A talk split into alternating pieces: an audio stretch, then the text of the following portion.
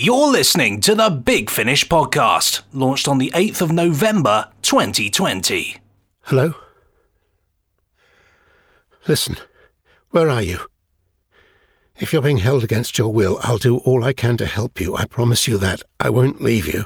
Not again.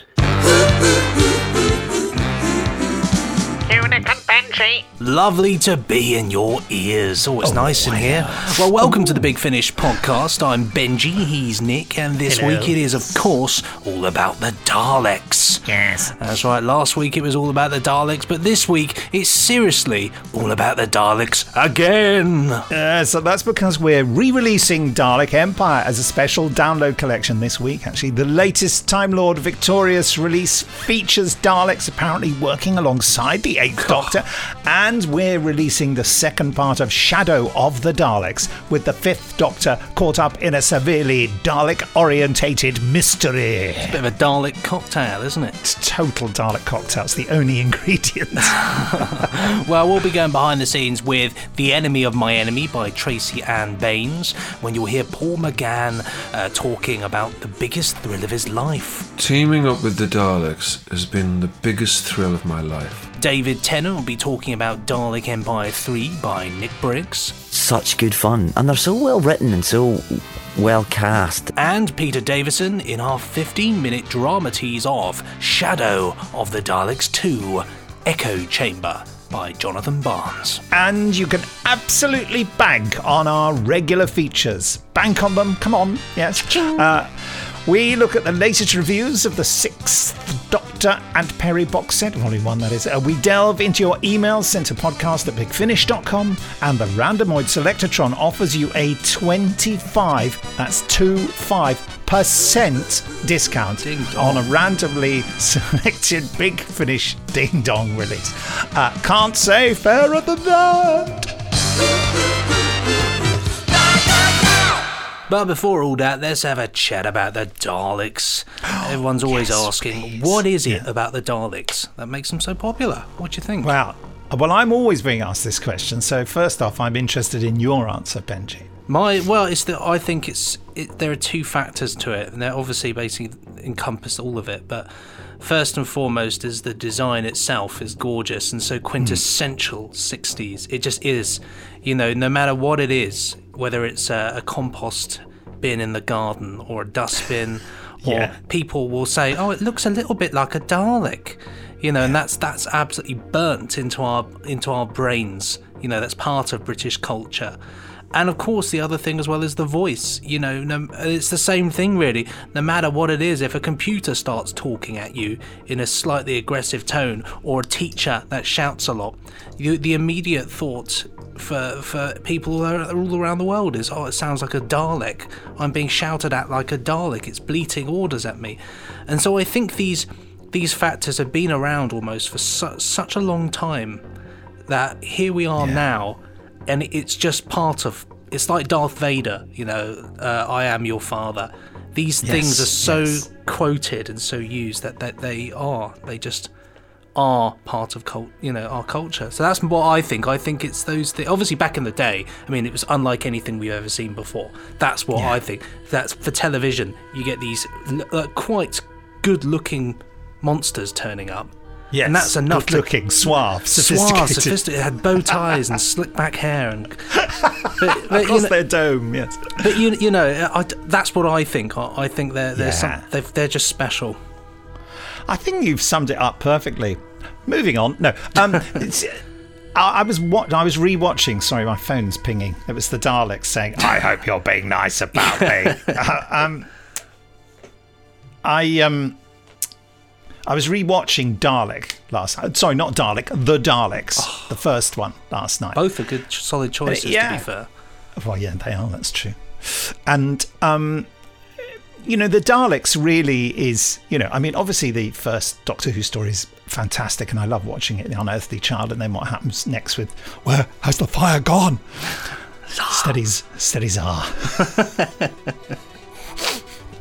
but um, really, Doctor Who starts with the Daleks Terry Nation created the template of what, and of course, Doctor Who carried on not being like the Daleks because all the scripts had been commissioned. But really, when Doctor Who really sorts itself out, it takes the Terry Nation template of what Doctor Who should be, the threat thing. And there's really, real threat in the Daleks, especially when they're dying of radiation sickness and all that. It's really kind of quite harrowing.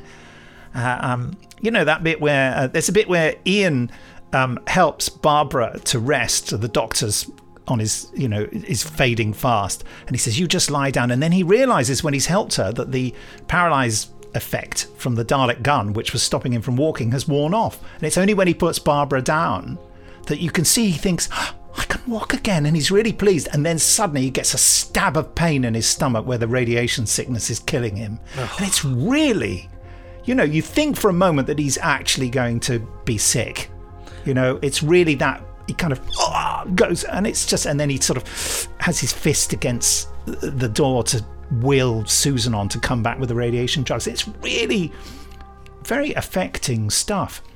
When you think about it as well, with with that whole scenario, and it's it's you know especially the doctor who we didn't know was you know at this point could regenerate is the only person. die. He's the only person in control of you know he's whisked everybody away to a completely alien place, which the viewers are the viewers. Let's put it as well aren't comfortable yet with traveling. You know now. We, we we want to travel everywhere. And Yeah, we say, "What's planet." next, Doctor? Well, what's your next planet?" We, we want, yeah, we want to know. But in those days, it's frightening and difficult. Yes. so so there's nobody in control and so you know ian being the, the teacher and, and especially in the 60s the male teacher this is, sounds awful but this was the 60s he's now he's now incapacitated so to speak Yeah, and, and he's the main character. Let's make no bones about it. absolutely yeah Yeah. absolutely he is the you know, Doctor is not the main character in these stories.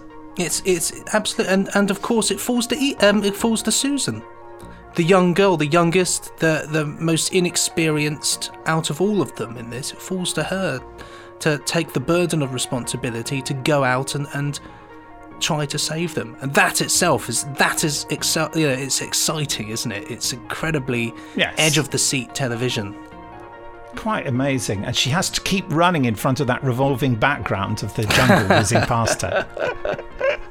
Must have been a great trial. Um, but watching it, I was thinking when I saw some of the first scenes with the Daleks when they're talking amongst themselves and they're moving around, and those props, you know, they're brand spanking new. Yep. And they just look so amazing. And I just wondered, I just thought, what would people think back in those days? Watching these things, there'd never been anything quite as smart as a Dalek prop on television or film up until then, had there? I mean, it was a unique design. Very striking, and the you know, and the horrible voices. They're electronic, and they put so much reverb on them, didn't they? Me- they just metallic sounded- spring yeah. reverb as well so it's cold there's nothing warm about it even though of course their dialogue is a little bit more emotional than later Dalek dialogue, isn't it? Yeah, I feel that weight. You know, they say Yeah. things like that. and even Um, you know the pain as well the ha, ha, ha, you know that's that's vulnerability straight away you know like, you know whereas that that rarely happens now But as you brilliantly summed up, you know, they eventually the Daleks became a byword for anyone um, that you felt was not emotional enough, not not paying attention to human details. You know, famously, years and years later, the acclaimed, quite rightly so, author Dennis Pot- Dennis Potter. When he was cross with the BBC, he made a reference to a director general or head of programs or someone being a cro- speaking like a croak-voiced Dalek, uh, you know, and and and everyone knew that he that meant Dennis Potter was really cross. you know, to say something so insulting, because to say someone is like a Dalek is to say that they are devoid of all humanity. So they've become that that byword, really. But the one thing I made a note here to talk about, I said mention smallpox, which I know is a really weird thing i to saw say. but- that well, something that I've often said about the Daleks, and every interview I say in this bit gets cut out, so it won't get cut out because I do the editing of this podcast. i'm in Um, control the one that when you look at a Dalek, I've got a little toy one here. You see these um, these Hemispheres. rows of of bumps on the the Yeah. bottom side there, and we look at them, we think of a sort of a, it's like a cool sci-fi thing, but you see. in those days, smallpox had not been eradicated, and it was still there was still quite a fear of a, a potential smallpox emi- epidemic. Epidemic, epidemic, and uh, you know there were movies made about it, and you know, um, uh, people dying in their thousands, you know, and the awful situation we're currently in in the world with uh, COVID 19. But the thing is that one of the uh, overt symptoms of smallpox was raised bumps like these. And when you see photographs of people who've got smallpox and loads and the, these collections of bumps, it, the first thing as a mad Doctor Who fan you think of that looks like a load of bumps on a Dalek. And yet, that's on people's faces and on their bodies. And I think that the rows of bumps, I think that those in themselves were quite. I don't think people saw the bumps and went, oh, bumps, I'm scared. But it's an unpleasant association Absolutely, yeah. I can to- I can totally yeah, agree with of, you on that of one. something that's inimical to human existence. You know, smallpox could wipe out the world's population, and the Daleks could wipe out the Thals. You know, anything that was nasty, I think, you know, unconsciously, Ray Cusick put those on the Daleks because that was a nasty thing. The Daleks have a rash on them. You know, a, a, a mechanical, um, a metallic mechanical version. metallic rash. Yeah, I think that that's that's a design influence, and I think that's that's an important thing that's you know never been said publicly about the Daleks. And call me bonkers, but that's I think was one of the. But it, it all feeds into the idea of the Daleks being such an incredible design. You know, it's this bizarre thing that they are. In some ways, you look at them and their collection of utensils and radiator pieces, and they could they sort of look a bit Heath Robinson, but at the same time, they're terrifying, and that, that fits into the British tradition of mocking um, the the monstrous, like mocking Hitler for having a funny moustache, and and saying that Napoleon was short when he actually wasn't that particularly short for a man of that era in history. But you know, just belittling, and and the Daleks, you know, are are terrifying, but also strangely ludicrous. But they're ludicrous right up until the point they scream at you, and um, fire a death ray at you. And that's and that's the that's the key, isn't it? Really, is it's it's it's remembering their threat at all times, because you know you can get you know we go right into Doctor Who, Destiny of the Daleks. Doctor throws a hat over a Dalek's eye and runs around, and it's all a bit silly, but at the same time, you know. Later on, you've got exploding Daleks and Daleks. That that awful scene where they're just killing people. They're just killing those slaves. You know, it's. I mean, it's awful because they you know they they they don't really do a lot to resist and sort of sit down when they're shot. But it's still cold mechanical killing. Yeah, Yeah, totally. I mean, my I, I remember the first time I I heard um, Power of the Daleks. Um, heard, God, that's crazy. Um, and I was just saw it. oh, you lucky thing, you know, and the, the massacre and the fact that some somebody somewhere decided that that was cool to put on telly. You know, because there's yeah. not really any, there's nothing particularly redeeming about that story. There's no great lesson at the end of it that the Daleks are overcome and killing is wrong. It's just killing. They just kill everything. Yes. It's absolutely brutal. And um, in some, I love the way we're just we're go, absolutely going for it with this. But um, but in a way, you know, that's what made Dalek when it came back on the television so good because it was a it it was brutal and it reminded you that these creatures are to be feared. And that's it, you see, because the Daleks are, you know, in some respects, uh, never going to be taken seriously by a serious adult because they, they look so clunky and weird. The Daleks allowed Doctor Who to be brutal because you can be brutal when it's something that is patently ridiculous, but the brutality in the story still comes through. And I do, I think the Daleks are a bit like um, when someone puts a sheet over their head and goes, "Woo, I'm a ghostie," and kids know that they're meant to be scared. They're not really scared of someone in a sheet, and likewise, they're not really scared of the Daleks, except that the Daleks, the whole th- creation that is the Daleks, the voice, the movement, the way they fire their guns, that signals to a child, I am scary. And they buy into it to such a degree that some of them end up having nightmares or have to hide behind the sofa. So it's kind of, um, it's the Daleks set up a, a, like a contract with us. That, and w- that we all accept that they are scary because of all the key signs, when in fact, you know, I mean, I love them. I can't be rotten about them, but uh, you know, And, and also, you know, my whole enthusiasm about the, the heroism that their evil inspires is what led me to um, create the Dalek Empire series. Uh, it was really an exciting thing to do that Jason gave me permission and you know and carte blanche to get on with it really um, where I wanted to put the Daleks in a situation where we would not feel secure that they would be defeated because there's no doctor in Dalek Empire. And that's the thing with the Doctor Who story, you know. And as Steven Moffat has often said, and he certainly said it to me personally, he said, you know, the inevitability that the moment a Dalek arrives, that 45 minutes later or whenever, several episodes later, someone's going to flick a switch and they'll all go crazy and blow up. You know, it's the inevitability of it. And that is the problem with the Doctor and the Daleks sometimes. And I'd reached a point where I thought, I want to put it in, put us in a situation where we don't know whether any of our leading characters are going to survive. The Daleks may kill them all. And the, in, throughout Dalek Empire, right up until the last Dalek Empire, the fearless Dalek Empire 4, the Daleks are winning. We're in a scenario where the Daleks are winning and they are never utterly defeated in Dalek Empire. That doesn't give anything away because it's a roller coaster ride and there are defeats and there are victories for both sides along the way. But yeah, I remember Jason saying to me, it's going down really well, Nick. Can you stop killing off your main characters? can we keep a few people alive so we can do another series? Which I dutifully and did with great um, pleasure.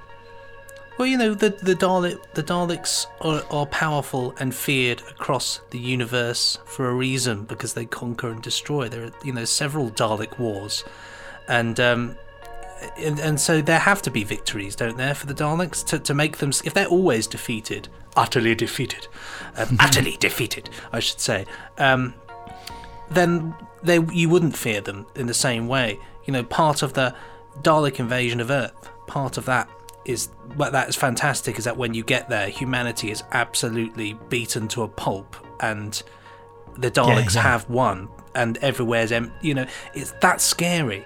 Dalek Empire is scary because for those precise reasons because the, the stakes are high and you just don't know do you and interestingly just talking about it now realizing the whole thing about victory for the daleks i that chant, the Daleks chanting victory, happens a lot in Dalek Empire. So much so that when I was putting together the trailer for the entire 18 episodes in uh, last night, I was finishing that off, and it will feature later in this podcast you know, the chant of victory of the Daleks, that's how the trailer starts, and that's how it ends with the Daleks all going, Victory, victory, oh, victory. Yeah.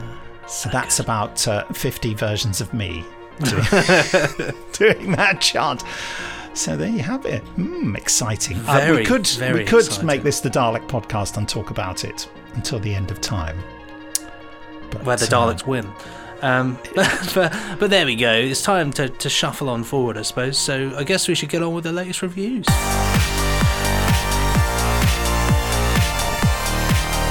And as promised, we're focusing on the sixth Doctor and Peri box set, Volume 1.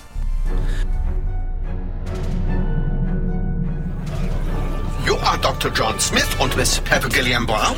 That's us. We are Dr. Freud 324 and Dr. Freud 326. We will be your therapist for your allotted hour. What? From Big Finish Productions, Doctor Who, The Sixth Doctor and Peri, Volume 1. We don't have a lot in common. So, what do you do together for recreation? We do like exploring. It's quite the coincidence that you two should be looking for a lost tribe in the jungles of the Congo. Yeah, funny that. Mm. So you would describe your relationship as healthy? Yes. It's our experiences that have drawn us together, made us like a well oiled team. What did I tell you about how dangerous it was for us to disrupt our own timelines? Oh! I forgot. It's fine for you to do it, showing off, making yourself the center of ah. attention. Because what? You're the doctor. You know best. Peri. Do you believe that putting yourself in danger is a way to sustain your relationship? No. Come on, Peri, come on. Almost there now. Getting Peri involved in what I do is my way of protecting her. Otherwise, she just gets bored and wanders off and ends up in even more trouble. You can't just leave me here to die. Oh, but I'm not going to. You need to take responsibility for your own situation. Doctor! Oh, don't make this any harder than it already is, Peri. But I'm going to die! Yes, uh, I'm very sorry about that. Doctor, you can't. Big Finish. We love stories. I'm home! And all you have to do to listen to this beauty, it's so simple, is go to bigfinish.com, typing Sixth Doctor and Peri, put that in the search pane at the top, and Bob is very much your uncle. Hello, Bob. Uncle Bob, um, the Dalek. Um, first up, cultbox.co.uk says The Sixth Doctor and Peri Volume 1 is a welcome set of Sixth Doctor and Peri stories. It's always a pleasure to spend time with this TARDIS team. Interestingly, someone wrote in about um, our pronunciation of sixth. It's and hard, the one, though, isn't it, Yeah, though? it's because uh, they were saying people are saying sixths, sixth, so they're missing out the of X. Sixth. Really. It's, it's like. What's the, what's the Feb, February, February, Feb- February, It's- February, it's a February. Once you think about it, it becomes Yeah. harder to say, doesn't it? Most people say February, don't they? Like- February, Like, yeah. Americans say nuclear rather than nuclear. and most, and, now more and more English people are saying nuclear. Oh, it's driving me mad. so sixth, sixth. Sixth. X is an interesting one. I tried to type Zoom into my browser and I typed Zoom. So I typed with the X by mistake. Sounds and like then I Latin. tri- and then yeah, and then retyping, I typed Zoom about three Z's. So yeah, it was like a sleeping version of Zoom. Ipsexum. Um, Anyway, IndieMacUser.co.uk says overall, the sixth Doctor and Peri Volume 1 is one of the first volumes that has high potential for a series of adventures. Oh, one of those first volumes, sorry, IndieMac User. Uh, it presents four unique and excellent stories to the Excellent. listener. Excellent! Can't resist it. We just repeat what the others said. it's so true. We just want to. We just want to join in, uh, and should be moved to the top of every listener's to buy list, especially those who enjoyed the 2014 Salty Peri trilogy. I say, uh, Baker and Bryant knock it out of the park. I've used that phrase a lot, you know, recently. Knocked it out of the park. I wrote, I wrote to Luke Pietnik, one of our uh, sound designers, recently because he's just done the first episode of a Third Doctor adventure, and I said, "You really knocked it out of the park here, mate," and he really had. So no pressure on you for the one you're going to do for me. You've really just kept it in the park bench. I mean, Yeah, it's, it's, it's uh, barely. It's it's not even left the park. It's on a bench somewhere. You- that you bench that no one wants to sit on. You 'Cause it's got buried bird poo on it. buried with under a mound of bird poo, and lots of flags of saying "Don't go near" because it's rubbish. Um, I thought I'd let that uh, uh, little comment run its course because it, it seemed to have a lot of potential. yeah, I, I think I think it's I think it peaked at, at bird poo, doesn't it? Really? Is Peaked that at the poo. review of this podcast? It peaks at bird poo. Uh, that sounds like you're sneaking a peek at bird poo. Anyway, Yes. sorry about the poo reference. I hope Louise Jameson's not listening because she's appalled whenever I say poo. Um, Baker and Bryant knocking out of the park, as I said half an hour ago, uh, giving their characters' relationship a further push towards the future. I've become slightly hysterical for no good reason. Uh, the biggest shame would be if this volume would join the ranks of other volume ones that were never granted volume twos. Okay, steady on. Oh, nine- 9.25 out of 10. Sorry. I thought that was some bizarre Captain's Log star date. 9.25 slash 10. No, that's actually marks out of 10. That was the year Well, the yeah. Daleks invaded Marks and Spencer, wasn't it? Uh, that's right, yeah. Yeah, I remember it well. Remember it well. Uh, we are cult. Rock says the sixth Doctor and Peri. I'm just going to annoy everybody by saying it as many annoying ways as possible now. Um, the socks doctor. sixth. Um, in the end, uh, it proves itself to be one of the uh, denser and most engaging Big Finish sets of the year. There is a lot of uh, coerce between uh, the stories, a desire to engage with complex personal and political topics, and that, coupled with the chemistry between Bryant and Baker, feel like a powerful foundational act for a range. There is a lot of gold here already, and probably even more just waiting to be dug. I say, that's good, isn't it? I mean, yeah, uh, Nicola and Colin get on so well. There's so much affection between them. You know, the two of them talk a lot. I know when Colin was touring in theatre, when he Colin always used to, if possible, drive home even if he was touring away, you know, for the week, he would try and drive home every night to get back to his wife and family. Oh. And so while he was driving through the night, you know, hands free, he would he would phone Nicola, and you know they would have late night conversations together. And this is years after they worked together on the telly. So it's amazing when you see those those friendships still blossoming. It was like you know. a Frequently, nearly moved to tears by Terrance Dicks and Barry Letts still being such great chums, you know, and and uh, I don't know when uh, they stopped doing it, but certainly when I first met them, they told me that every week they went and had fish and chips together at a particularly special fish and chip restaurant that they could both get to. That's I just so love the idea That's of lovely, and? Terrance Dicks having fish and chips. Oh, something very English about that as well, isn't there? I love fish and chips. Oh yes, indeed. Many a photo on my phone from you is is of a, a, a great old bit of cod. It's usually hake, actually. Oh, hake's very good. Hake very good. tempura. I did. Uh, I, I sent. Um, I've I've got a photograph now, actually, of the just before the English lockdown. I went out for lunch. I'll come off. Turn my phone off. Um, uh, went down to the seaside and had some hake for lunch. Glorious. Lovely, lovely. Absolutely stuffed myself. Couldn't eat anything for the rest of the day. Sirensofaudio.com says, oh, it's Dwayne Bunny, I expect. Uh, the four doctors, no, sorry, the four authors have all found the voice of the leads perfectly. It's great, that, isn't it, to find the voice of the leading characters. It is great having Jacqueline Rayner writing a news story as she always manages to find the heart of a subject, and her take on the power of social media with a second story, Like, manages to both make you laugh and yet see the very real danger of a society that only acts by likes and not what is right. She manages to hold a mirror up to society without being preachy. The other standout story for me was Conflict Theory. The Freudian puns and the psychology jokes thick and, come thick and fast, and writer Nev Fountain Actress Nicola Bryant's real life partner spoils Peri with witty dialogue and some great action. I wonder why. Uh, four great stories. Here's hoping that there are many more box sets like this to come. The message is coming through loud and clear, and if the sales are good, there's no reason why we shouldn't. The sales are good. Let us continue sailing. Um, so, just for some reason decided to, that we were on a ship. Um. Sci-Fi-Bulletin.com says episode one in brackets. There, this is how we're going to do it. It's it's uh, split into four episode paragraphs here. Um, Scott Handcock uh, has assembled a strong cast for this, and Hugh Skinner brings a real edge to the unpleasant Lord Oliver. Not shying away from consequences of, of actions, this is a good start to this new set of adventures. 8 out of 10. Lovely. While episode 2, Nicola Bryant gets plenty of opportunity to show more mature sides of her character.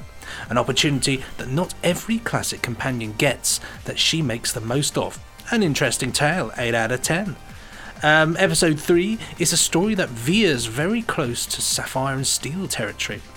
Convoluted time that rewards careful listening. You got it, it's 8 out of 10. And the final one here is episode 4. Nev Fountain builds up a fascinating theory regarding the Doctor's relationship with his companions that could really only have been created by a real fan of the show. And it's an 8 out of 10. I think those reviews were 10 out of 10 reviews. Definitely, yeah, let's just change it. Just change it. There we are. 10 out of 10. Well, we were all thinking it, weren't we? That seems fair. I mean, I think those those were illegal marks. Illegal fake, fake marks. They were they were ten out of ten this morning. They just they just managed to find two minuses. Where'd that come from? Uh, there'll be more reviews next week. Yeah, of course there will be. Uh, when we find out what people have been saying about Out of Time, starring David Tennant and Tom Baker. Oh, yes. And don't forget, in this Pat podcast, we've got so much coming up. uh, We go behind the scenes with Paul McGann on Time Lord Victorious. Yes. Uh, behind the scenes on Dalek Empire 3 with David Tennant. And we dramatise you with the first 15 minutes of Shadow of the Daleks 2, starring Peter Davison.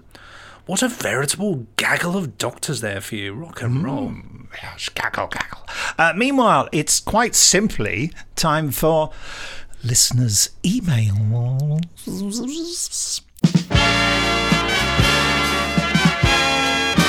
Yes, and you can send your emails to podcast at bigfinish.com. Very spooky.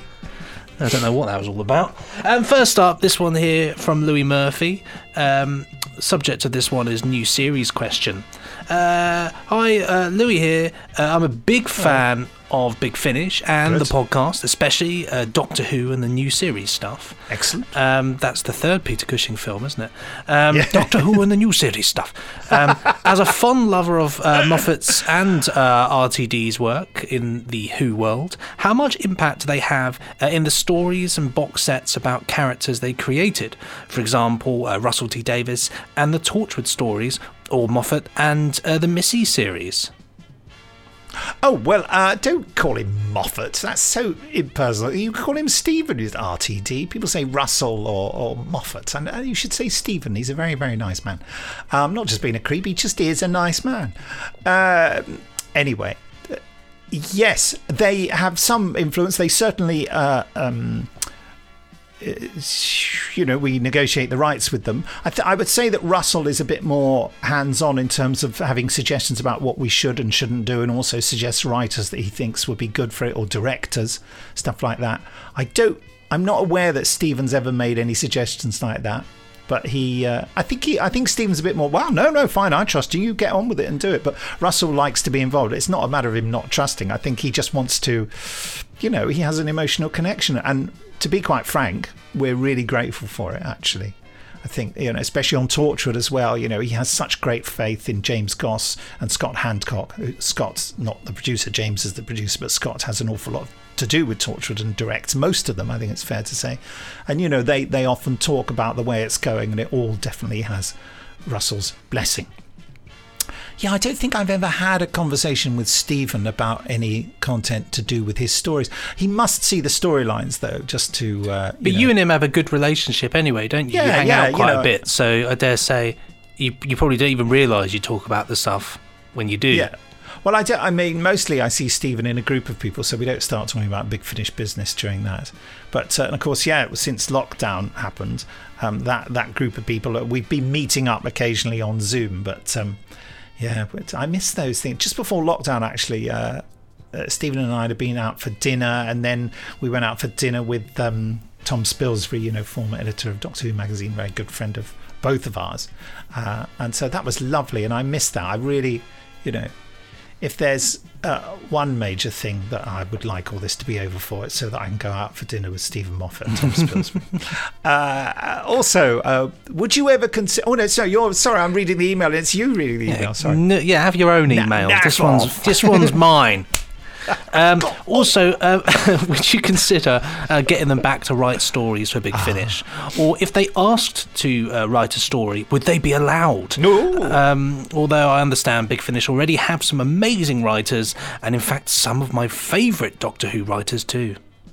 If they asked, we'd absolutely say yes, please. Um, but I know that neither of them are particularly. They don't have any ambitions in the direction of writing audio drama. Um, you know, I had a conversation with Steven about the possibility of it, and he said, I "I've never written audio. Right, I don't know. Aren't you the one? You invented how to do it, Nick. You know, he was very generous to me. You you should you should do it." So fair enough. Uh, Andy Jeffs writes in uh, and says, uh, "What's it? Subject is buying Big Finish audios. Hello, Nick and Benji. I bought I Davros and Doctor Who Unbound Masters of War, my first two BF purchases. Great entertainment." For so little money! Exclamation mark. Yeah, they were on offer, weren't they? Great to hear David Warner as the Doctor giving a lovely laid back interpretation of the part, and Nick Courtney being so brilliant. Ah, there you go. I Davros, I Davros. I guess I'd call it a political thriller with just a touch of Dallas. Hey. Da, da, da. Excellent stuff. I thought that the first episode had a very Terry Nation esque feel to it. Was interested to hear mention of Skaro's moons, Omega Mysterium and Falkus. I have only seen them mentioned in the Doctor Who and the Daleks omnibus book, where Falkus is said to be an artificial moon. Did you know this? uh, designed by Davros and built by the Daleks as an indestructible, this is a quote, repository for the very essence of the Dalek life force. Terry Nation line, if ever I heard it! Exclamation mark, says Andy. so Davros could not have seen it in the sky as a young man. Dot, dot, dot, question mark. Yeah. Are we looking at a continuity error there? Are mm. all are all things possible? All are are all. Various vowel sounds. Anyway, please find attached a stupid noise for you both, created on a CS30. Love what you do and the way that you do it. Do do do do do do do do. I put that in to make it scan. Yours, Andy. So here is the stupid noise.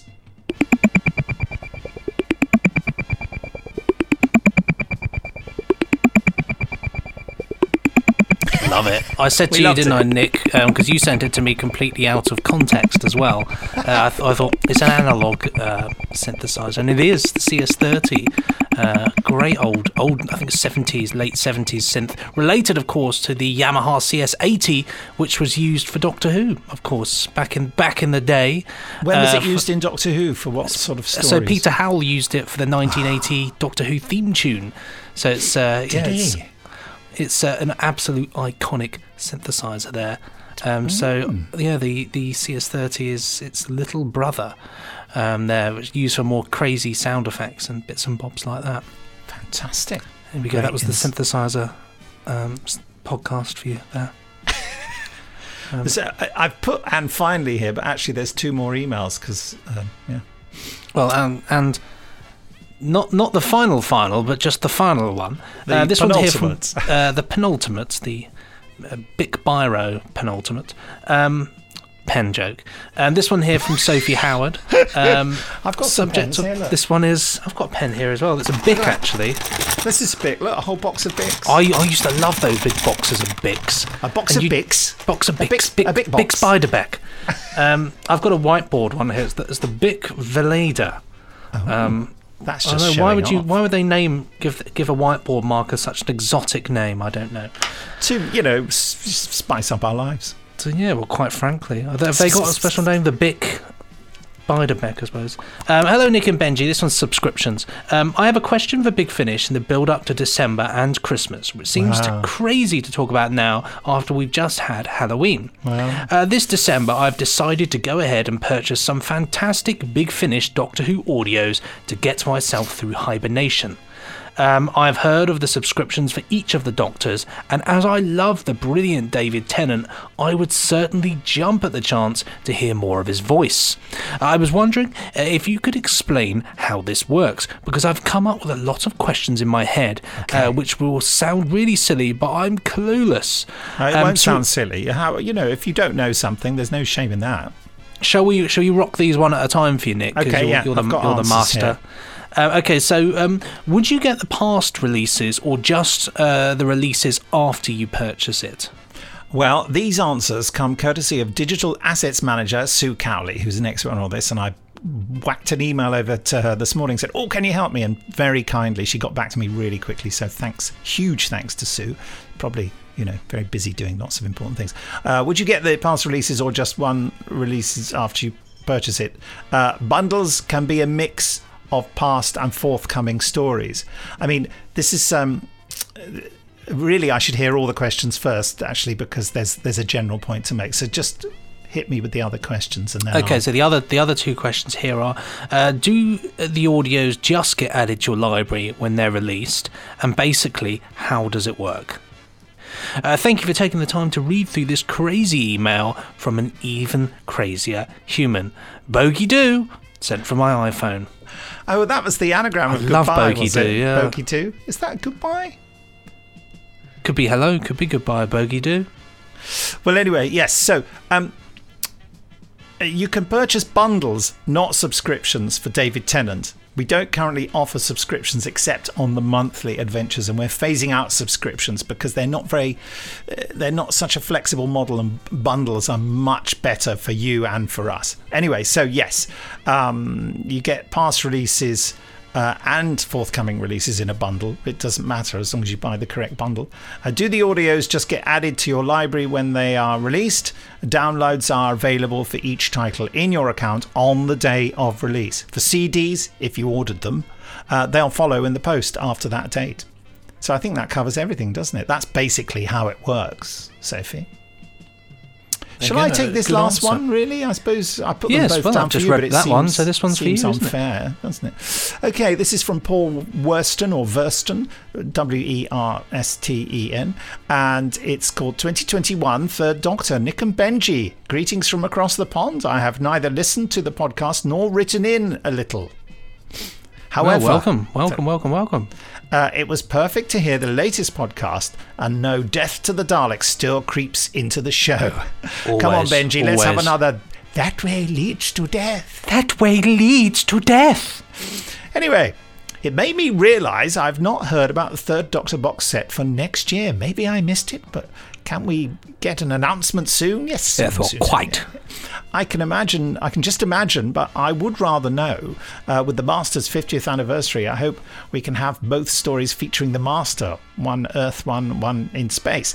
I mean, they used him for a whole season, so is two stories too much to ask? Anyway, uh, love what you are doing as always, and thank you for being a bright spot in 2020.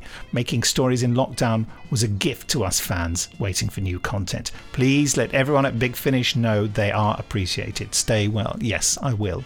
Uh, lots of you write in to say things like this, and I try to circulate as many uh, emails and comments as possible to all the Big Finish people. So, Paul, um, yes, it's sent from my iPhone, which can be found on the contact tracing app and usually resides in my house during 2020.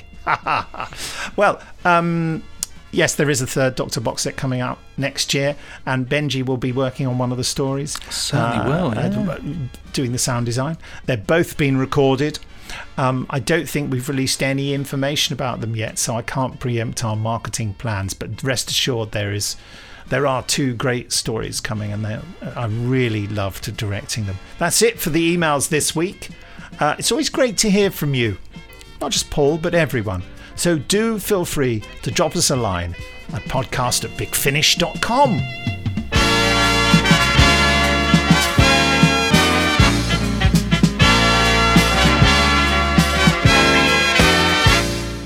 Well, time now to go behind the scenes with Time Lord Victorious, The Enemy of My Enemy by Tracy Ann Baines and featuring Paul McGann. And we begin with producer Alfie Shaw. Hello, my name is Alfie Shaw, and I'm the producer of The Enemy of My Enemy. Who would hijack my TARDIS, drag it through the vortex, and dump us in a hole? Ah, I might have guessed. So, the bit of information we were given from James Goss as to how this story would fit into the greater of Victorious narrative is that it had to be the Doctor teaming up with the Dalek Time Squad, and they sort of had to learn that they needed each other. Um, and what we thought would be rather fun is to put them on a planet where the Daleks are surrounded by a load of warmongers like themselves, but they are doing something unusual in the fact that they have to negotiate. And they don't want to negotiate, they want us to do the Dalek thing, which is rock up and kill them all. And the Doctor steps in and, and does the Doctor thing. And these two parties have mutually aligned goals, very temporarily, but they have obviously very different ways of going about it. The Daleks are honored to be welcomed to your planet. As am I. I'm the Doctor, by the way. I'm Paul McGann, and I played Doctor Number Eight. Teaming up with the Daleks has been the biggest thrill of my life. I don't want it to happen again. I think you know it, it was it was a special occasion, um, but I'll never I'll never forget it. It's it's made everything worthwhile. Uh, You know, when I was a kid, and it's it's it's been the summer. It, this is it. I've I've finally scaled the peak. I've climbed the mountain. I've gone to that place. Yeah, man. Hello, I'm Scott Handcock. I am the director of Doctor Who, The Enemy of My Enemy. I think the thing about the Daleks is they're always looking to double cross, and, what's so endearing about the Doctor in some ways is um, he, he always wants to see the best in, in people. So when you've got a strategist going, look, we'll have a secret alliance the other Daleks don't need to know, he he's sort of j- just by nature inclined to go, oh, maybe maybe this is one who's not as as evil and uh, hell bent on genocide as the rest. The Doctor, trust me now. My plan to secure his assistance has been successful. I think we've talked elsewhere that um, when you record with people individually as as a director, unless you have the other actors looped in, which we didn't on this occasion, you have to read in all the other characters. Uh, and you have to give something of the energy of those characters uh, to get the right reactions. Which, of course, uh, with this script meant I was reading in a, lot of Daleks, um, which you know I've done before for various things. Um, most notably at a Doctor Who read through back in 2010. I remember Matt Smith um, stopping proceedings to give me a, a round of applause for my Dalek, which was a lot of fun. So I have four. Uh, the fun thing for this is there are so many different and distinct Dalek characters, and I've worked with Nick a lot, so I sort of had a rough idea how his strategist would sound and his commanders and stuff, and the different pitches. So for Paul's benefit, rather than just me enjoying myself, I did spend a couple of days screeching uh, from my home office in various tones. Without Nick, yeah, there being the Dalek. Um, no, they still sound. Whoever's saying it, they still sound like Daleks. I think, to me, anyway. It's uh, it fires the imagination. No, no, you you did a good job. You're channeling your inner Nick or your inner Dalek. Hello, I'm Nick Briggs, and I'm the voice of the Daleks in The Enemy of My Enemy. Remain still, Doctor. Oh, it's twice today you've saved my life. You are of value to the Daleks. Recording in isolation, of course, uh, is something that I'm quite familiar with because quite often, you know, there are quite a few Dalek stories done by Big Finish, and even in the days before the pandemic, I wasn't always available to do them in the main studio session. So I'd have the script and I'd record them on my own at home, and that's what I'm doing here. Uh, and it's um, it's quite conducive to being a Dalek because you're sort of like a mad creature locked away in a box, basically. and maybe not quite as unpleasant as actually being a Dalek, but it does sort of help you to get into character. Of course, it's quite nice to bounce off the other actors, but the Daleks are pretty self obsessed, so. Yeah, um, I would say not too much hardship being in isolation, being a Dalek, except for the fact that all the shouting generates a lot of heat in the room and me, and so it's it gets a little sticky. Let's put it that way to be delicate. The Vaxians may be planning a deception. This is possible. The good thing is about coming up with uh, the different Dalek voices is that the uh, writers uh, have, have put in the script the kind of voice they should have. And also, over the years, I've developed lots of different Dalek voices I can call on and do maybe, you know, a combination of one or the other. You know, the scientist, I've decided to go with the sort of uh, Michael Wisher stroke um, Alec Guinness kind of uh, speaks like that. And uh, the, the uh, and the strategist uh, I think is described as so old and ancient. So there's a, a huskiness, and I don't think we've ever really had a husky Dalek before. Um, but it's all it makes it you know all the more all the more interesting really, and I think that the Time Squad idea has uh, really uh, taken the idea of different Dalek personalities and run with it. Hello, I'm Tracy Ann Baines, and I wrote episode two, The Enemy of My Enemy. It was really exciting to be asked to write for an episode of Big Finish, especially for the Doctor Who series. I've, I've been a fan of Doctor Who since oh, a very long time, and I was so excited to finally be able to write for this character and the Daleks. I mean, who doesn't want to write for the Daleks, the, the ultimate enemy of Doctor Who? So, yes, it was an interesting process. Um, I, am used to writing for TV and film, so to, to switch to audio drama was quite challenging at first. Um, you have to write in a slightly different way.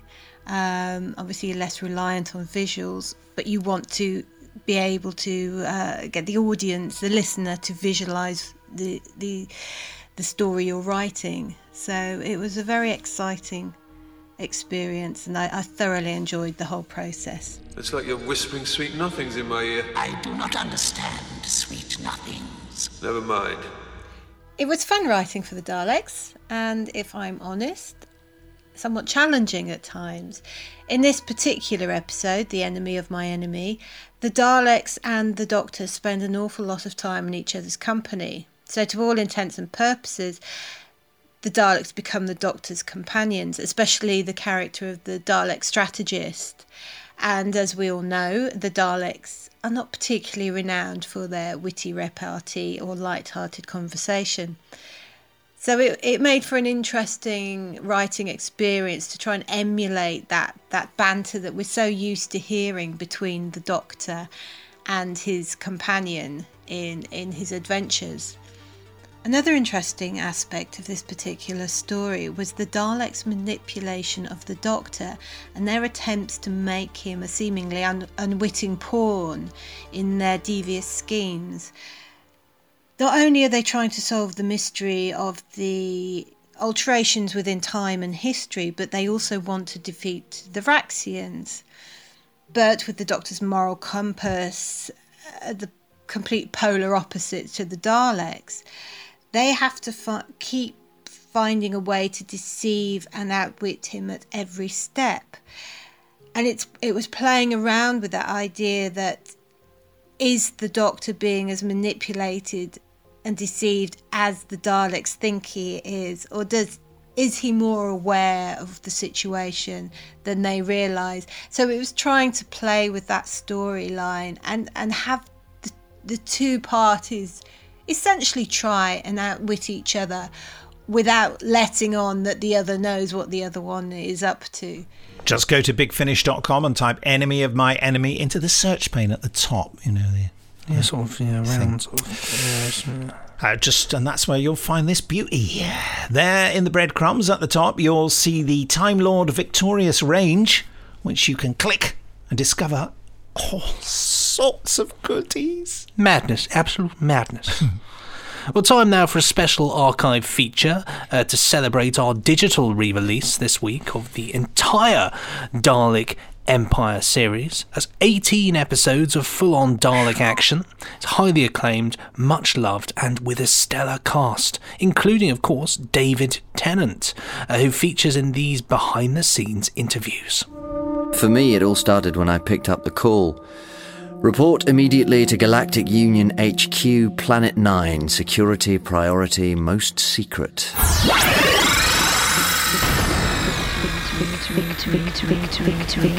Victory or death. Find me the Daleks.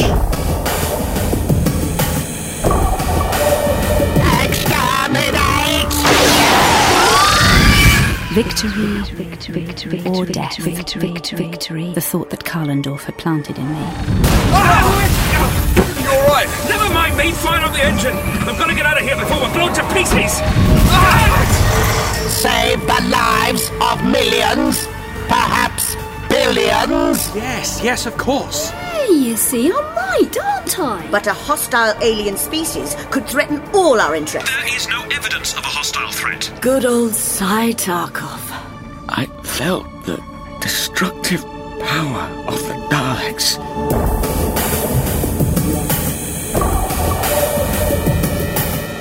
2004 sees the return of one of Big Finish's most popular series. Here, the cast and writer director Nicholas Briggs talk us through Dalek Empire 3. At the end of Dalek War, in the last CD, Nick does quite clearly say this is the end of the series. So I was surprised. But then he said it was quite far in the future. And there were a couple of characters that were, con- you know, continuing through. And he felt that there were things he wanted to still say and write about. But when I found out that there was going to be a third, I was a bit miffed because I said, I want to be in it, Nick. I can't be in the first two, not the third. According to the sleeve notes of Dalek War, Dalek War was the end of the story which began with Dalek Empire. Writer and director Nicholas Briggs. So I didn't actually say that it would be the last ever Dalek Empire series. And I, and I did that on purpose because even though I did intend it to be the last ever one, I thought there was a possibility that I might um, might go back on that. And also, what I was really thinking about was to do Dalek Empire 3 as a anthology series. So I thought, well, yeah, Dalek War is the end of that continuing story, and then we'll uh, go back into the events of Dalek Empire and maybe even Dalek War and do little stories based on things that were happening that weren't part of the main narrative. But of course, uh, what happened was I asked uh, Rob Shearman and Clayton Hickman to uh, pitch ideas for um, episodes of an anthology series, and they both very kindly said we'd rather not do it because we wanted to find out what happens next, and it's your series, and we prefer listening to it rather than writing it. So that was very generous of them, and it and it kind of um, buoyed me up and and uh, sparked off my imagination. I think you can only be imaginative when you're feeling confident, and they made me feel confident. It, it just suddenly occurred to me that, well, this whole post great catastrophe galaxy uh, and what's going to happen to Sai Tarkov was quite a quite fertile ground for a whole new story, really. And I thought it's it still holds true to what I said that the uh, that Dalek War was the end of that story. I thought, well, here's a chance to do an almost entirely new story. I wrote uh, a fairly broad storyline with not too much detail in just areas of you know completely pointless detail you get sort of sidetracked into. Um, what was the question? Uh, yeah, Kami is uh, a young, young um, person that applies to be a warden on Graxis Major. Laura Reese. And uh, and there's there there's this sort of um, thing about her that she she doesn't she's not sure. It's almost like she doesn't know what she wants to do with her life, and she decides to, to become a warden because um, her grandma and grandpa were wardens uh, on Graxis Minor, um, although they served on Graxis Major as well. Oh, that's good, quite good, isn't it? Um, uh, uh, and and she applies to be a warden, but she copies. She finds her grandma's um, application and, and copies that that the the what she wrote on her application for her, for for Kami's application, and she's accepted to be a warden um, because it's a good answer or something like that. So there's some sort of history that, and as the story goes on, she she's an unlikely good warden. She, she she's really bumbling when she first um when she first gets dropped onto Graxis Major from the ship in space. Uh, um, she she she's really all over the place. She doesn't know what you know. Oh God, I don't actually. I don't want to do it at all. I want to go away now. Thanks, bye. And and but she's put put into the suit and she's dropped onto and and it's very funny, kind of the comedy, you know, um, sidekick, whatever you want to call it. But um, uh, but then she turns as the story goes on. Um, she turns out to be actually quite competent and passionate about about the things that she has to do. Well, it's it's fascinating, really, because you if you don't look at the person in the booth, you know, you suddenly hear this, and it really is this sort of disembodied voice. It's it's really scary. Claudia Elmhirst. You can't see the actor who's doing it, and you just hear this voice, and it's amazing the effect it has on my character because I feel like she's she's stuck, she's caught with them. She wishes she didn't have to be um, reporting to them and and sort of you know, giving away all this information, but she she has to. Well, the first time I heard the Dalek voice come through, I was terrified. Aisha Benison. I mean, it's just such kind of memories, childhood memories, really, and uh, it was amazing. It really is spooky. I mean, it's weird, uh, and the very funny thing is when he when he directs you as the Dalek as well. So you take your notes from the Dalek. So you know you do take orders. Uh, but it's very funny. It's very funny. But it's it's it has got a, it is scary. There's no question about it. It's frightening. Shortly after I'd met uh, David Tennant. Uh, I I met up with him again at Mark Gatiss' birthday party. It was very showbiz, and uh, he uh, was flattering me by treating me as if I was an important person and telling me how much he liked Creatures of Beauty. I thought that's all very nice, and and then he said, you know, uh, what what are you working on next? And I said, well, I'm doing the next series of Dalek Empire. And he said, oh, have you got a part for me in that? And he detected something crossing my face, which was uh, I was thinking, well, it would be lovely to have you in it because you're a very good actor, but you are Scottish. And Mark McDonnell, although he was sort of doing a northern accent, sounded a bit Scottish as well because he does have a Scottish accent. I thought, I don't know whether I want a leading character who will, in some appalling superficial way, sound a bit similar. And he just detected this look on my face, and he said, um, "He said, but I can lose the scotch." He actually said scotch as a sort of joke, and and I, and I yeah that set me thinking. So while I was writing it, more and more I thought of David doing it. And then when I'd finished it, I phoned him up and asked him if he'd like to do it. And he said um, he was just finishing doing this play at the National. And he said, Oh, they're asking me to do another play. Uh, but you know, frankly, I don't want to do it, Nick. I'd rather come and do the Daleks. I said, "Oh my God, you can't! You've got to do the work at the National." And he said, "Well, I don't know." And I thought he was just being nice to me, but he did turn down the National. I said, "Can I say you turned it down to do the Daleks?" And he said, "Yeah, you can say that." He was so keen to do it. It just left this incredible message that just filled me with, you know, uh, um, energy and joy to embark upon the production. Galanar, he's um, don't want to give too much away, obviously, but he's a he's a sort of special agent, David Tennant. um, f- uh, and he's working for Georgi Celestru, um, played by William Gaunt. Uh, and uh, we don't really know very much about him. He, he's he's obviously not a kind of straightforward bloke. He doesn't drink, and he seems to have some special powers. Uh, and basically, over the course of uh, six episodes, you discover a bit more about that. But uh, I won't reveal too much.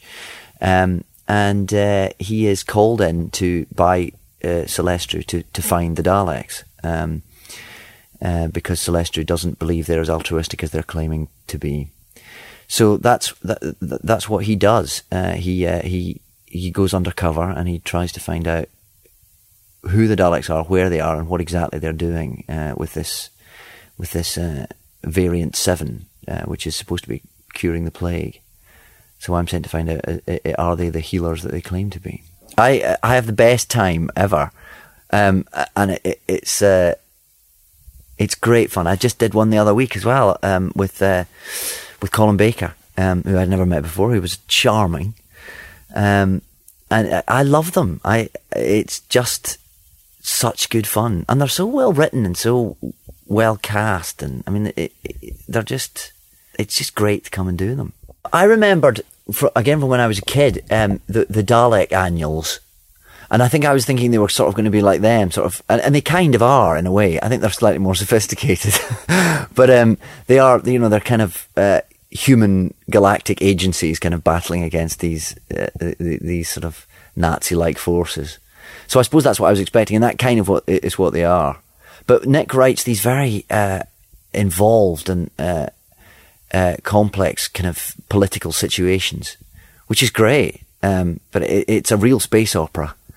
Um, uh, so I can it sort of was what I was expecting, I think. Um, but but much more involved and complex and and uh, uh, and exciting than that. Just go to bigfinish.com and type Dalek Empire into the search pane at the top. You know, the little thing. Sort of round with a sort of yeah, sort of- Yeah, in fact, it's something, frankly, that you should probably do every morning. Uh, and there you will be able to get your ears wrapped around this great digital package. And if that weren't good enough, here's a special mega trailer for all 18 episodes. From Big Finish Productions, Dalek Empire. The infation of the Daleks has been! Dalek Empire? What was that thing? A Dalek? Suze, we've got to get off this planet and fast. What? The Daleks are going to wipe us out, and if they don't, What? What is it, Albie? you'll soon wish they had. Silence! No! No, I won't be silent! Just kill me too, that's what you do, isn't it? Humanoid exhibiting behavior of abnormality within higher grade response parameters. Have you got any plans? Or are you just making this all up as you go along? You will proceed into the cell! Stop that! you! Stop that! Do not make that noise! My name, Your name? Kalendorf. Suze. It was nice knowing you, Suze. Whoa! What the hell was that? You've spilt my coffee. You have done well.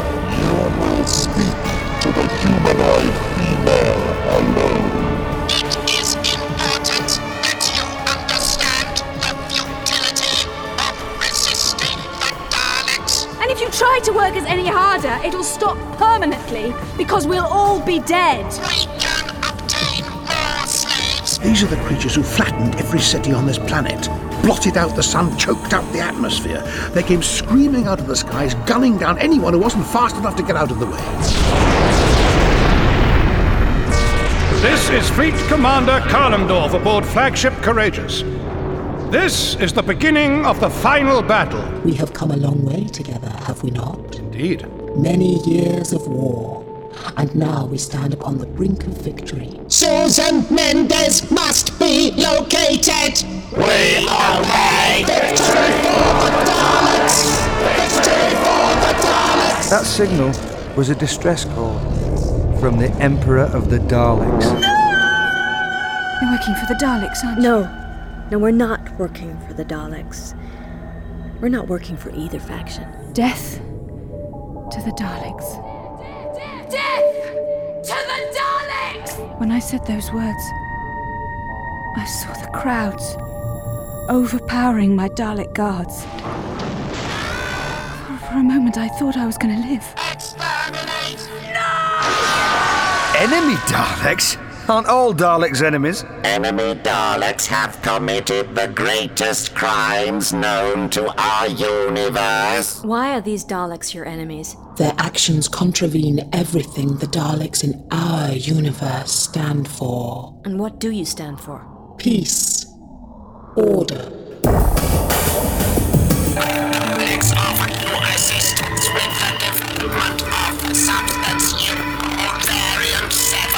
Variant 7? Isn't that the proposed cure for the NFS plague? Galanar, find me the Daleks.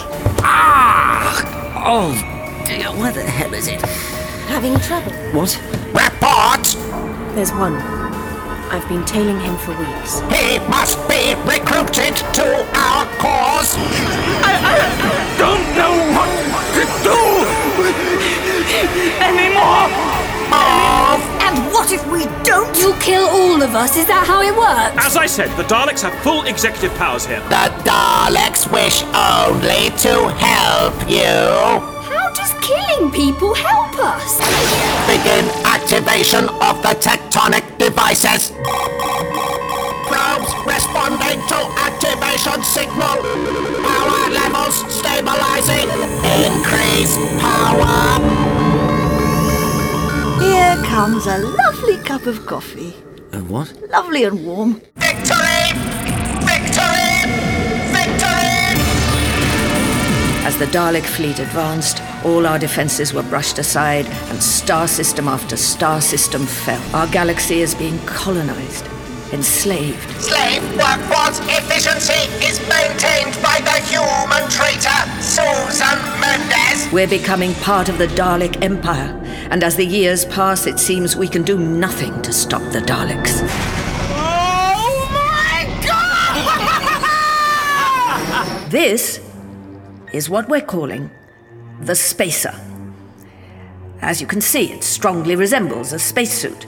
Any man or woman of fighting age can step up here, take off the rags and skins you're wearing now, and put on one of these. Its wearer controls it by means of vocal commands, mental impulses, and delicate muscular control. No way. You can go. You can go right now. These human beings must be exceptional. What are you going to do to us? You will be transported as slave labor. A regiment we will call the Fearless. My people fight to get in his squad. They think he's some sort of miracle worker. Well, that's the biggest Dalek fleet I've ever seen.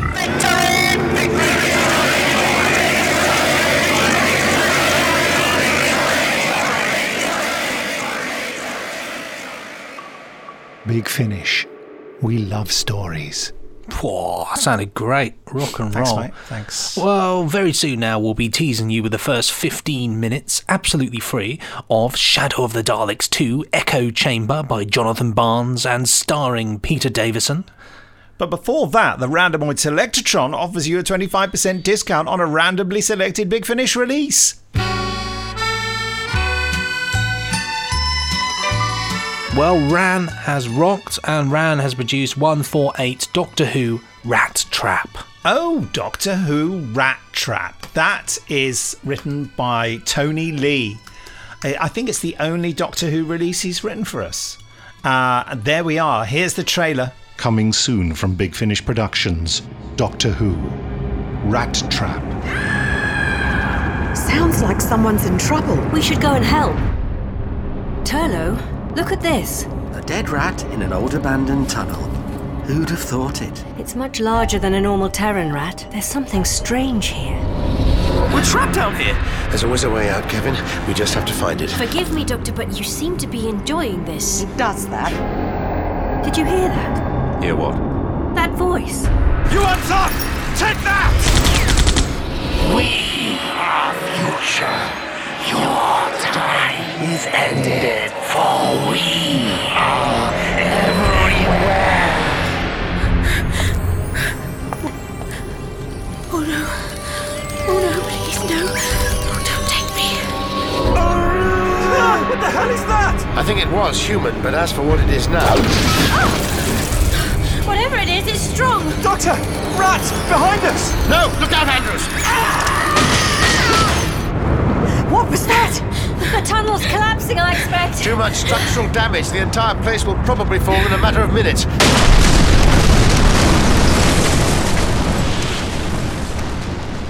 Subscribers get more at bigfinish.com.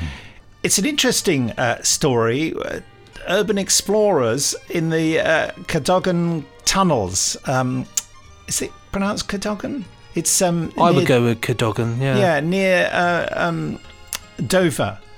Uh, all sorts of weird stuff going on there, and you can see on the cover. It's really terrifying cover with those rats and rats. all sorts of. Of course, this is great, relevant for us. We've got our 15 minute uh, drama teaser, Peter Davison at the end. So, rocking that Ran has produced a Peter Davison story as well. This is. What is it uh, with Rand? Ran knows, you see. Ran does know. This, of course, featuring uh, Tegan Turlough and uh, Nyssa as well. Nyssa from the future. Well, older Nyssa. Oh, Later on right? Nyssa, I think so, yeah. Well, there we are. That's a great bargain as well. Uh, 25% off that. You get the 25% off by going to the Big Finish website. Now, you can either hit the tab at the top that says podcast, or you can go into the audiobooks and you can see a range called the Big Finish podcast, or you can go further down on the homepage and see the latest podcast there. And you'll see in the text in any of those locations, it says the Randomoid Selectatron also features click here, and you click there and you go to the offer on the site. And there's uh, there's a code you have to enter, isn't there, Benji? What's the code? The code is Buckup, all capital letters B U C K U P. Put that one in, and uh, the magic will be yours. Lovely, then. The magic. Well, thank you, Ran. Rock and roll. I keep saying rock and roll. I need to stop and roll. Um, you never cease to amaze us, of course, and delight us. Uh, sadly, though, it is time for us to say goodbye. But just to make up that, I think why not do it in the style of Bellal from Death to the Daleks? Oh. So, that way leads to goodbye. Goodbye.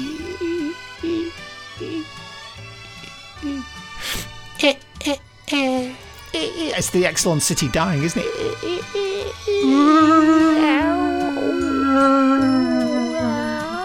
You know that was done by two of the cast members, do you? yeah, It's brilliant, isn't just it? Being, just intended- being utterly silly.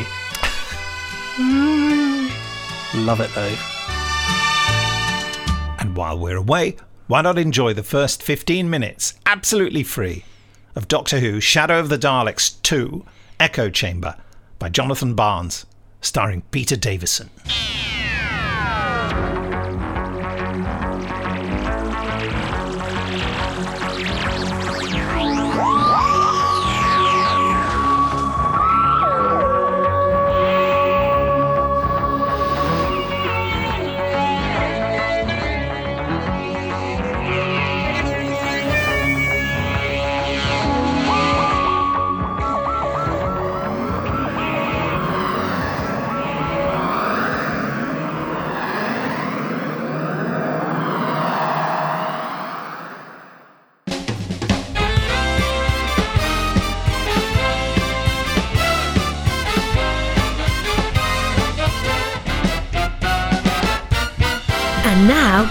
Beamed live from our satellite recording booth around the second moon of Folly comes the most provocative talk program in this sector of space. Buckle up, brace yourselves, and get ready for the most outrageous and irreverent host in the galaxy, Mr. Silas Hexeter. You think it, but he dares to say it. Due to issues around ongoing paternity leave, Silas Hexeter is unable to be here for today's show, so standing in for him is a man well known for his outrageous, no holds barred willingness to say the unsayable. Yes, it's that mysterious traveller in time and space, the Doctor!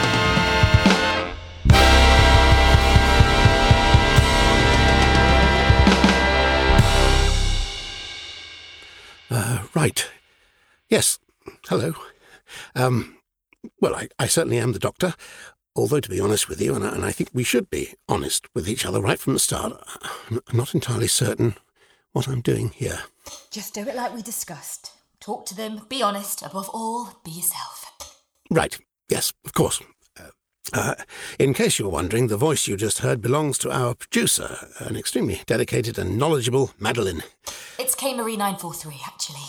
Oh, sorry, I thought it was Madeline. Can't think why. I wonder if it's because you remind me of someone I've met before. More than once. Hello? K Marie 943? She's gone. Or rather, she's not responding. So, I think the idea is that I'm supposed to just get on with it now. Apologies then to uh, those of you who are still listening. I suppose there are some of you out there listening. It's really rather hard to tell from here. Standing at the forefront of the galaxy's conversation, the Silas Hexeter Show, now featuring the Doctor. Ah, right. Must have been the producer dropping that in. Probably meant to chivvy me along rather. So, um, yes, I'm the Doctor. I'm a traveller, normally, a wanderer, an interested, curious, and, uh, I like to think, thoroughly benign sort of stranger. I've never actually hosted a radio show before, and I, and I strongly suspect that there are other versions of me who might be rather better suited to this sort of thing. Uh, still, I'm going to do what I can, and I'm going to uh, try my best. That's all that can be expected from any of us, I should have thought. In the end. To be entirely honest with you, I'm not quite sure how I came to be in this position. There's a gap in my memory, you see, of about an hour or so. I was travelling through this part of the universe for some reason, and I made an unscheduled landing. Don't ask me why, probably a distress signal. It usually is. And then, uh, well, the next thing I know is I seem to be standing in for a chap called uh, Silas Hexeter. So here I am in a tiny little booth with a microphone clipped to my lapel in a place where, believe it or not, a stick of celery used to be. And to anyone listening who knows the full story of my being here, I'm putting you on notice. In the course of this show, I will discover exactly how this has come about. I will find out who's brought me to this place, and above all, I will find out why. Okay, Doctor, that's your opening monologue done. Transnet lines are open now. Right. Jolly good. And again, to everyone at home, uh, thank you for bearing with us. Uh, so, what's the topic this morning? Isn't there usually some everyday controversy with these things? Look at the screen in front of you, Doctor. It's all on there. Ah, y- yes, of course, the screen. This discreet, busy little screen. And it looks like today's first port of call is. Uh, ah, the forthcoming peace treaty due to be signed tomorrow between the tribe of Lepitan and the Pellant Glomeration. Hmm. I think I read about that once. In a history book. Oh, we've got a call coming in on line five. Marvellous. Uh, do put them through. Hello? Hello, you're through to the Silas Hexeter show with me, the Doctor. Uh, what's your name? It's Brian. Brian? Yeah. Why? That's surprising to you? Sorry, I thought that given the part of space we're in, and given that this is the 42nd century, there really wouldn't be any Brians left. Well, maybe I'm the last of them. Last of the Brians. Maybe my parents had tastes which were a bit on the retro side. And maybe, Mr. So called Doctor, you've just let your own prejudices slip through. You're as bad as Silas Hexeter. Wait, hang on a minute. You don't like Silas Hexeter? I can't stand him. It makes me want to spit. So why are you calling into his show? Why are you even listening to it in the first place? Because I like to disagree with him. That's all right, isn't it? That's normal. I suppose it must be, if you say so. So then, Brian, um, we're talking today about this peace treaty due to be signed between what, at least if memory serves, are two mighty galactic powers, the tribe of Lepitan and the Pellant Glomeration. They've been at each other's throats for generations, isn't that right? And now, to avoid any further bloodshed, they've downed their weapons and got together to promise in writing never to lay so much as a tentacle on each other again. Well, surely this is a good thing, isn't it? Surely no one can argue against a peaceful accord like this one. Well, I think it's disgusting. Oh? Why's that, Brian? Well, I don't think it should be allowed. Reckon it ought to be banned. Yes, but why? I don't trust them, do I? Who? The Pellant Glomeration or the tribe of Lepitan? The Pellant lot. Bunch of suits, aren't they? Smug, supercilious, looking down their noses at you suits. Actually, Brian, each individual creature who makes up a part of the agglomeration is essentially a man-sized cephalopod with nothing that one would immediately recognise as a nose. Yes, there you go. You see, that's exactly what I'm talking about. You come on here, you don't let me get a word in edgeways. You're condescending, you're snooty right from the off. It really boils me, you know that? Brian, please. I was just reminding you of the agglomeration's physical form. But perhaps it was needlessly pedantic on my part. Um, so, uh, this suspicion of yours about the peace treaty, have you any reason at all to doubt the good intentions of the agglomeration? Or, for that matter, of the tribe of Lepitan? Not as such, no. Probably they're both as tired of it all as we are. So why are you so suspicious? Just doesn't feel right, does it? It doesn't feel right. Two great powers like that suddenly downing tools and trying to be mates. I mean, it's not natural. It's against the order of things. Or, from another point of view, maybe there's nothing more natural, after years of horrible conflict, than a sincere and shared desire for quiet cooperation and peace. uh, speaking of which, Brian, uh, you sound a little troubled yourself. Maybe even, if you don't mind my saying, ever so slightly belligerent. Are you quite all right at the moment, Brian? Are you happy? Silas doesn't do it like this. Well, I'm not Silas, am I? And we're doing things differently here today. Weirdo. That's what you are. Oh. Now that is a pity. I think he's hung up. Well, uh, do keep those calls coming in. And now, at least according to my screen, it's time to hear a few words from one of our generous sponsors. Do you think there's too much anger in the universe today? What the flip was that? Excuse me? You weren't aggressive enough, were you? You weren't outrageous enough. You didn't say anything which we're all secretly thinking, but which we also believe we're not allowed to say. Now, now look here, I did my best. And I really would very much appreciate an explanation from you of exactly how I've come to be here. Seriously? Oh, and in the name of the many-faced deity, you've left your flipping microphone on. Oh, have I? Sake, come here. We are proud to introduce you to the Green Sleeves Respite, probably the friendliest spa in the galaxy. Be transported for free from anywhere in the sector to a beautiful oasis of calm and tranquility. Come to a world where you'll be treated like a king, but where no anger, rage, or fury is permitted. All here is peaceable agreement, guaranteed. So get away from it all. Book a stay with us now at the Green Sleeves Respite, where there's nary a cross word. Terms and conditions apply. Some therapists may be formed from the reconstituted bodies of the dead. Right. Um, welcome back to the Silas Hexeter show with me, the Doctor, standing in for him today. First of all, apologies if you heard a little bit of background chatter just now between me and my producer. It was uh, a technical error brought about mostly, well, by me being the new boy. It, won't happen again, promise. And if you've just joined us, we've thrown open the lines this morning to anyone who wants to talk about the peace accord due to be signed by the tribe of Lepitan and the Pellant Agglomeration. We've already heard from Brian, who's dead set against the whole thing for reasons which are still, at least to me, opaque. But now, on line four, we've got a new caller. Hello, you're through to the doctor. Oh, hello. Um, is that the doctor? Yes, and you're live on the Silas Hexeter show. Oh my. So, so who are you and why are you calling? well, um, I've heard the show before with Mr. Hexeter, but I'm a first time caller, and I have to say, Doctor, I do like this new approach of yours. Thank you. Thank you. Thank you very much. I'm actually a part of the Pellantglomeration myself. Ah, so you must have a strong view on all this. Oh, I do. I think it's wonderful. And of course, it's not before time, but I am so looking forward to a new age of peace and understanding. Well, it's nice to hear a positive view on the programme. But it, it wasn't that which made me call. No? What was it then? I, I was thinking about what you were saying to your last caller. Brian? Yes, Brian. I was thinking about how you said he seemed so unhappy and belligerent. Well, he did rather. And then I thought, well, isn't that terribly sad?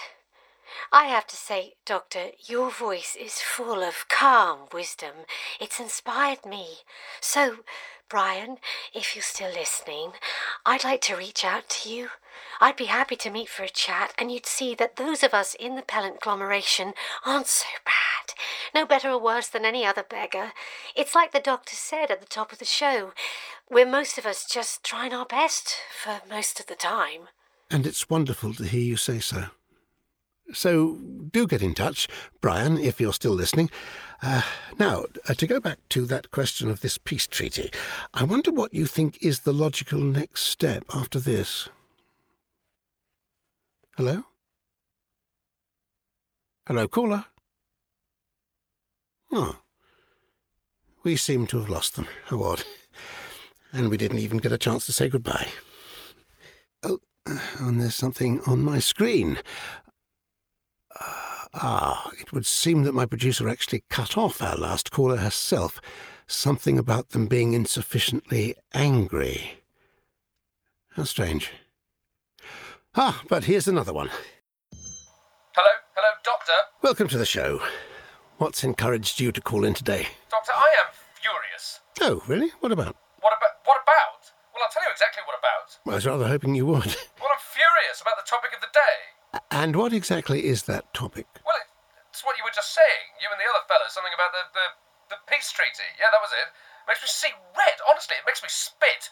Caller, What? could you tell me where you're calling from? I'm at home, aren't I? Just relaxing at home. And can you tell me what that home looks like? What are you talking about? Just describe to me what you see right now, while you're talking to me. It's just an ordinary home, isn't it? The sort of home that would probably belong to any other regular, unexceptional, hard-working citizen of the universe. Of course, you wouldn't know about that. Please describe it to me. The room you're in, the furniture, the lighting, anything, anything at all. Hello? Are you still there? Doctor, it's so dark here. It's so dark and it's lonely. We're in a high place. Help us, Doctor. Please. Please! Hello? Listen, where are you? If you're being held against your will, I'll do all I can to help you. I promise you that. I won't leave you. Not again. And do you know, I'm starting to think there's something familiar about your voices. He's gone, Doctor. Gone? Gone where? What exactly is happening here on this station? No more questions, no more investigation. Not unless you want to. Information. That's what you want, isn't it? Information. That's what you're after. Information. That's what you just can't get enough of. God, wasn't that good, eh? Well, you've been listening to a Big Finish production, and we'd love it if you could rate it highly, review it splendidly, and subscribe enthusiastically. and I mean, come on, it's free, so give it a go. Why not?